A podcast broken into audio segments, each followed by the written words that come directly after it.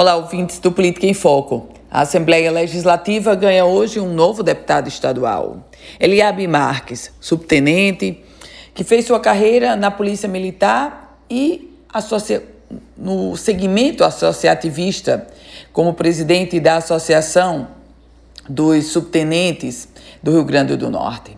Eliabe Marques chega à Assembleia Legislativa porque era primeiro suplente de Alisson Bezerra Alisson hoje, prefeito da cidade de Mossoró.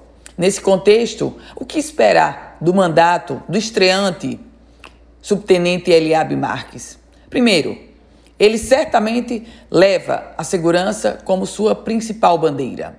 Sobre o posicionamento no em relação ao governo do estado, Eliabe Marques será de oposição, não apenas por ser integrante do Partido Solidariedade do deputado Kelpis Lima, mas, sobretudo, por todo o discurso e o posicionamento que ele já vinha adotando como presidente de Associação de, de Trabalhadores da Segurança do Rio Grande do Norte.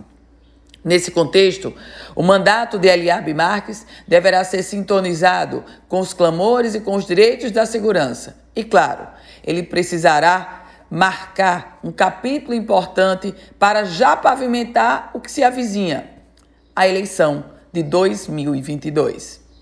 Eu volto com outras informações aqui no Política em Foco com Ana Ruth Dantas.